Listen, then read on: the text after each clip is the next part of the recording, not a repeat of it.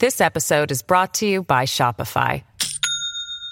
Do you have a point of sale system you can trust, or is it a real POS?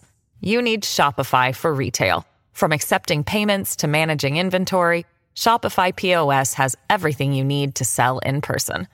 Go to shopify.com slash system, all lowercase, to take your retail business to the next level today. That's shopify.com slash system.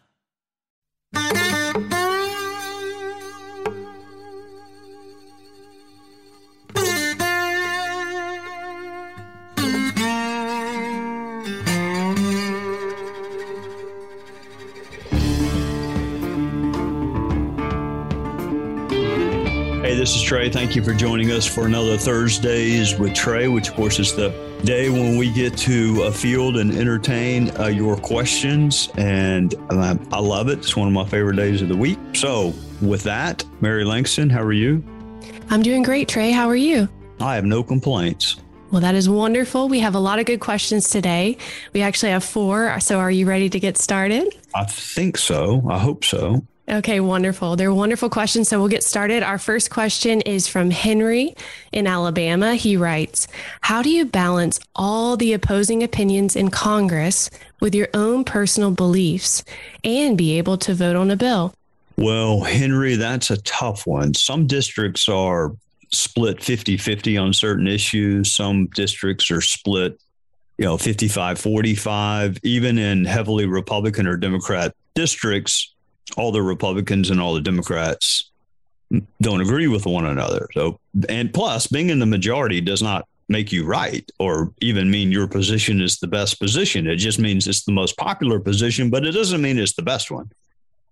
Plus, it's hard to know how a district as a whole thinks or believes. I mean, human nature is such that you hear from the people who are most upset. So the volume is loud, but it may be only 20% of your district. And it is very easy to confuse volume with size. Uh, we do it in other facets of life. You know, we got five kids. The one that's screaming the loudest tends to get a disproportionate amount of attention sometimes. so, one of the main jobs of someone in elected office is to share information that may not be easily obtained or readily available. Uh, sometimes things are misrepresented by the media. I don't want to shock people. I don't want them. I don't want them to like fall over. But sometimes things are misrepresented by the media on both sides. And your job is to simply let the district know what the reality is, what the truth is. I, I remember once Tim Scott and I voted for something that you would have thought handed the United States over to another country based on what talk radio was saying and therefore spinning up the people that listen to conservative talk radio. I mean, you honestly would have thought that Tim Scott and I voted to turn the governance of the United States over to another country. I, I have no idea how they got so spun up, but we actually never voted on the underlying bill. What we voted on was whether or not you should be able to read the underlying bill. Mm. So what is the argument against being able to read something? I, I, mean, to this day, Tim and I joke about it. Because, I mean, what is the argument against you, the constituent, being able to read what is in a trade agreement? So, uh, by the way, we never voted on the underlying bill, just whether or not you should be able to read it. Mm-hmm. What you ask is um, always hard separating what you think or believe from what others prefer or even what the majority believes. So you have to have lots of conversations, kind of sort through the noise and the misinformation. I actually tell a story in a book that I have coming out in January about the time I wrote a press release announcing I was not going to run again. Uh, it's a long story, and I'm not going to bore you any more than I've already bored you today with it. But suffice it to say, what I thought was right was not what most Republicans in my district or the ones I heard from thought was right. So when you reach the point when uh, or where your views are not aligned with the districts, uh, you can run and lose, or you can just say, I have loved representing you, but I can't do it the way you want me to do it and not run again. And there's there's nothing dishonorable in saying that I am not at a spot in life where I can adequately represent the majority of the people in this district. I still want to live here. I still love it. It's still home. You can just do better in terms of finding a representative. There's nothing wrong with reaching that point in life. So it's a great question, Henry. A lot of people struggle with it, you know, balancing your own beliefs with the beliefs of the people you purport to represent is complicated. You know, sometimes the minority is right. Uh, so you do the best you can and you have an open line of dialogue. And most constituents do not require you to be perfect, they just require you to be honest. And all of us ought to be able to pull that off. Mm-hmm. Well, thank you, Trey, and thank you, Henry, for your thoughtful question. Our next question is from Carrie in Maine. She writes, What made you decide to go into law? Was it something you wanted to do since childhood? oh, Carrie, if only you had grown up with me during mm. childhood. Uh, no, ma'am. My father was a doctor, so um, I don't recall ever hearing anything good about lawyers growing up. I heard a lot of lawyer jokes, but I don't remember ever hearing anything good about lawyers. There was not a lawyer in my family anywhere on either side. You can find bank robbers, you can find train robbers, you can find a whole host of of undesirable folks. I think I had a I, well, I don't think I know I had a relative whose name was Jesse James because I'm mad at my mom for not going back in time and picking that name out and we called me Jesse James. But mm-hmm. I went to law school because I didn't have any other options. That's just the most honest way to say it. I was a history major who didn't know a lot of history. My favorite discipline was psychology, but I could not get a major in psychology because I could not pass testing and measurement, which was a required class. And there um, are numbers in that class. You know, I look back on that Kevin Gilliland passed testing and measurement. How in the world could I not pass that? I mean, he's no better with numbers than I am, but he's now he's a clinical psychologist. He went on and got his PsyD in psychology, but that was my first love, psychology, not history. So I didn't have a choice. I had to go to law school. It was a default to really buy myself three more years to kind of figure out what I wanted to do. And, you know, because God has a sense of humor, it wound up being exactly what I love the most, which is being in a courtroom. And it was just dumb luck that got me there. Well, I'm very glad it got you there. And thank you, Carrie, for your question. You're the only one. I don't know about that. And now you've got someone following your footsteps. So you just never know what will happen. Yeah, I've been a failure as a parent. Both my kids went to law school. You're right. thank you for reminding me that. No, no, no, no. That's a great thing. They're both intelligent. But thank you, Carrie, for your question. Our next question is from Pam, all the way in Montana. She writes, she actually has two questions, Trey. So I'll start with the first. Could it be legal to pass a law to say you cannot protest if you're being paid to protest? And the second question is, would this still not protect the individual's rights to protest, but prevent others from creating protesting jobs for their causes and often bail them out when arrested? Well, Pam, I certainly understand your frustration. Um, and I hate to be the bearer of bad news, but uh, the answer would be no, I don't think so. Um, I think it would run afoul of the First Amendment. I mean, we pay people to sell products they don't use. Uh, we allow people to be paid uh, to read news, even though they may have a different opinion on what's happening. We pay people to do lots of jobs uh, that those folks don't like or don't believe in. Um, you know, that said, if you're having to pay people to protest, that is something the public would want to know and should know. If you're marching because you believe something is really right or really wrong, that's very different from marching because someone is paying you. Mm-hmm. Um, and that goes to credibility. It goes to character. It goes to believability. It goes to the strength of your case, of your cause.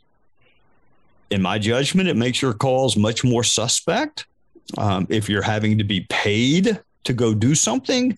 But we pay people all the time to do and say things that they don't really believe. I mean, people sell vacuum cleaners that they don't really think are the best vacuum cleaner. People work at you know Ingles or Publix or Bilo, even though they may in their well of souls think one of their competitors has a better produce department. So I I I, I do get the frustration.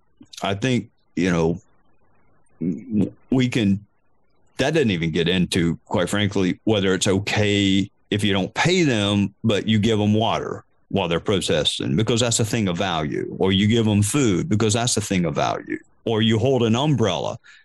If it's raining or if it's super hot, you know, that's a thing of value. Can you pay for them to stay in a hotel while they're there? Or can you reimburse them for gas mileage? It gets very complicated. And, you know, for better for worse, you know, the First Amendment allows people to do things and say things that they don't really believe.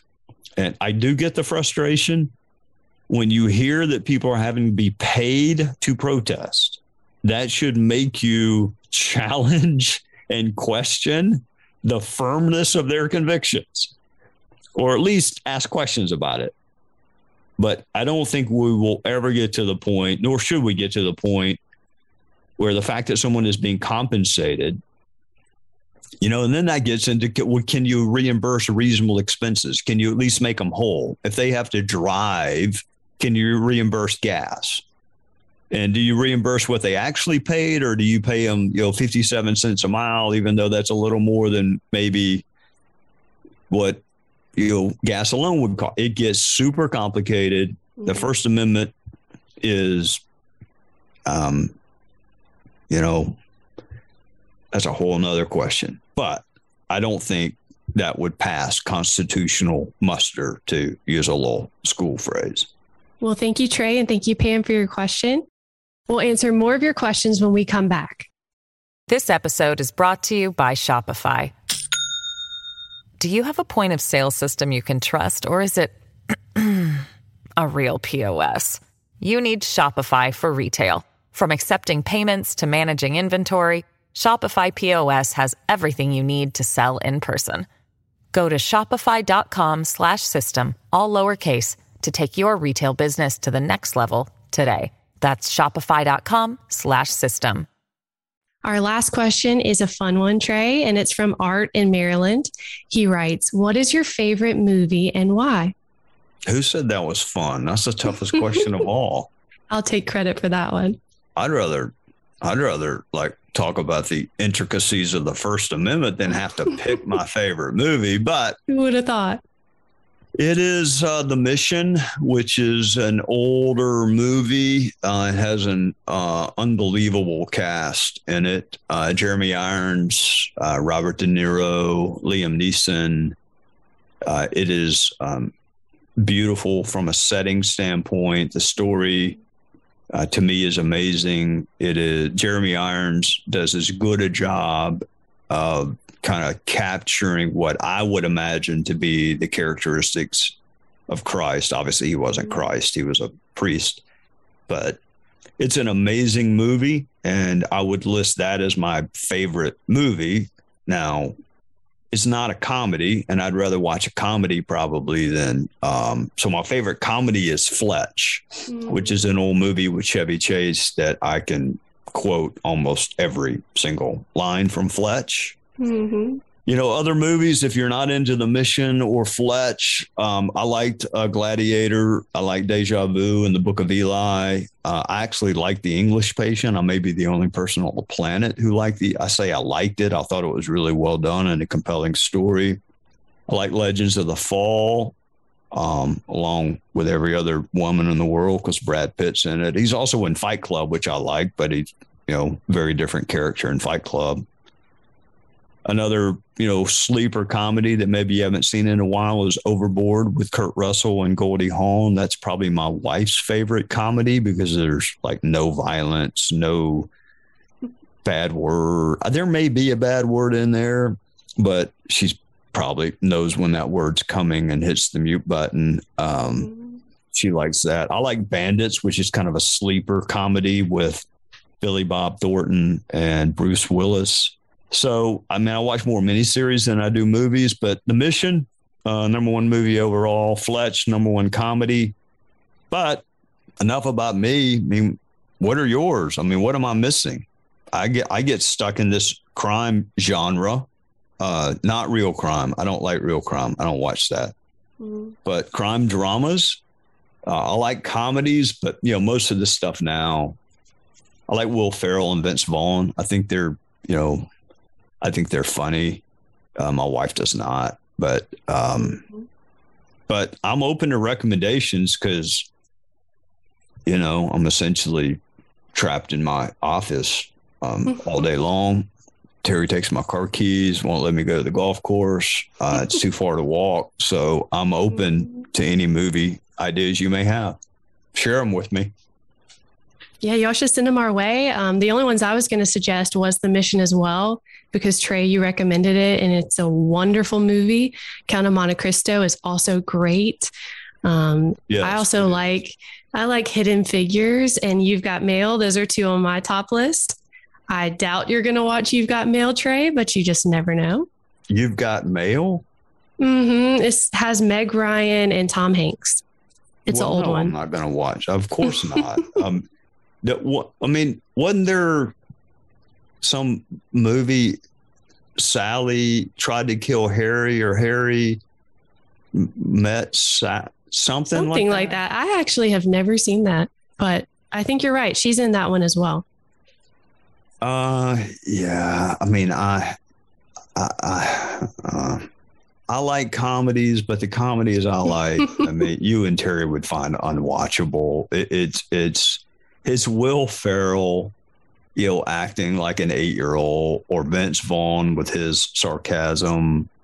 Uh, I just, I mean, Fletch is in a league by itself. Mm-hmm. To me, Fletch is a great one.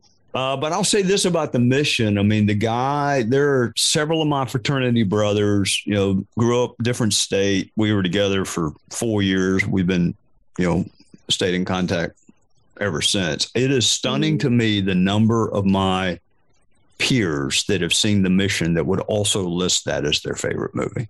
Mm-hmm. It's very powerful and very well written. It won several Academy Awards, but not necessarily for for that. Maybe for you know, I don't even know what cinematography is, but I think it won for that or music or mm-hmm. soundtrack or something. But it's uh, it's great. It's not one you're going to sit there and watch a thousand times, like The Equalizer or The Equalizer Two or Man on Fire with Denzel Washington. Um,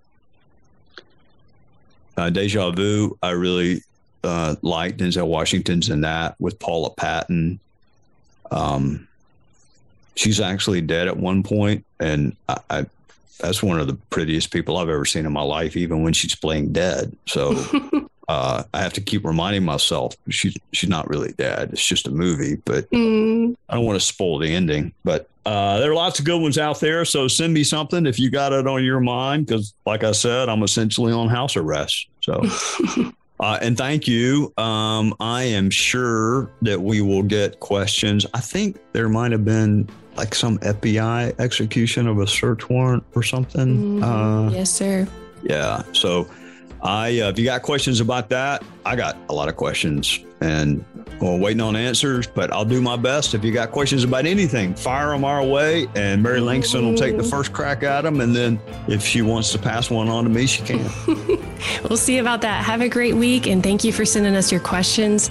We're looking forward to next week. All righty. You take care of yourself, Mary Langston, and we'll see all y'all next week.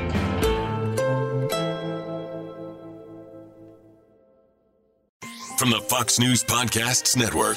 I'm Ben Domenech, Fox News contributor and editor of the Transom.com daily newsletter, and I'm inviting you to join a conversation every week. It's the Ben Domenech Podcast. Subscribe and listen now by going to FoxNewsPodcasts.com.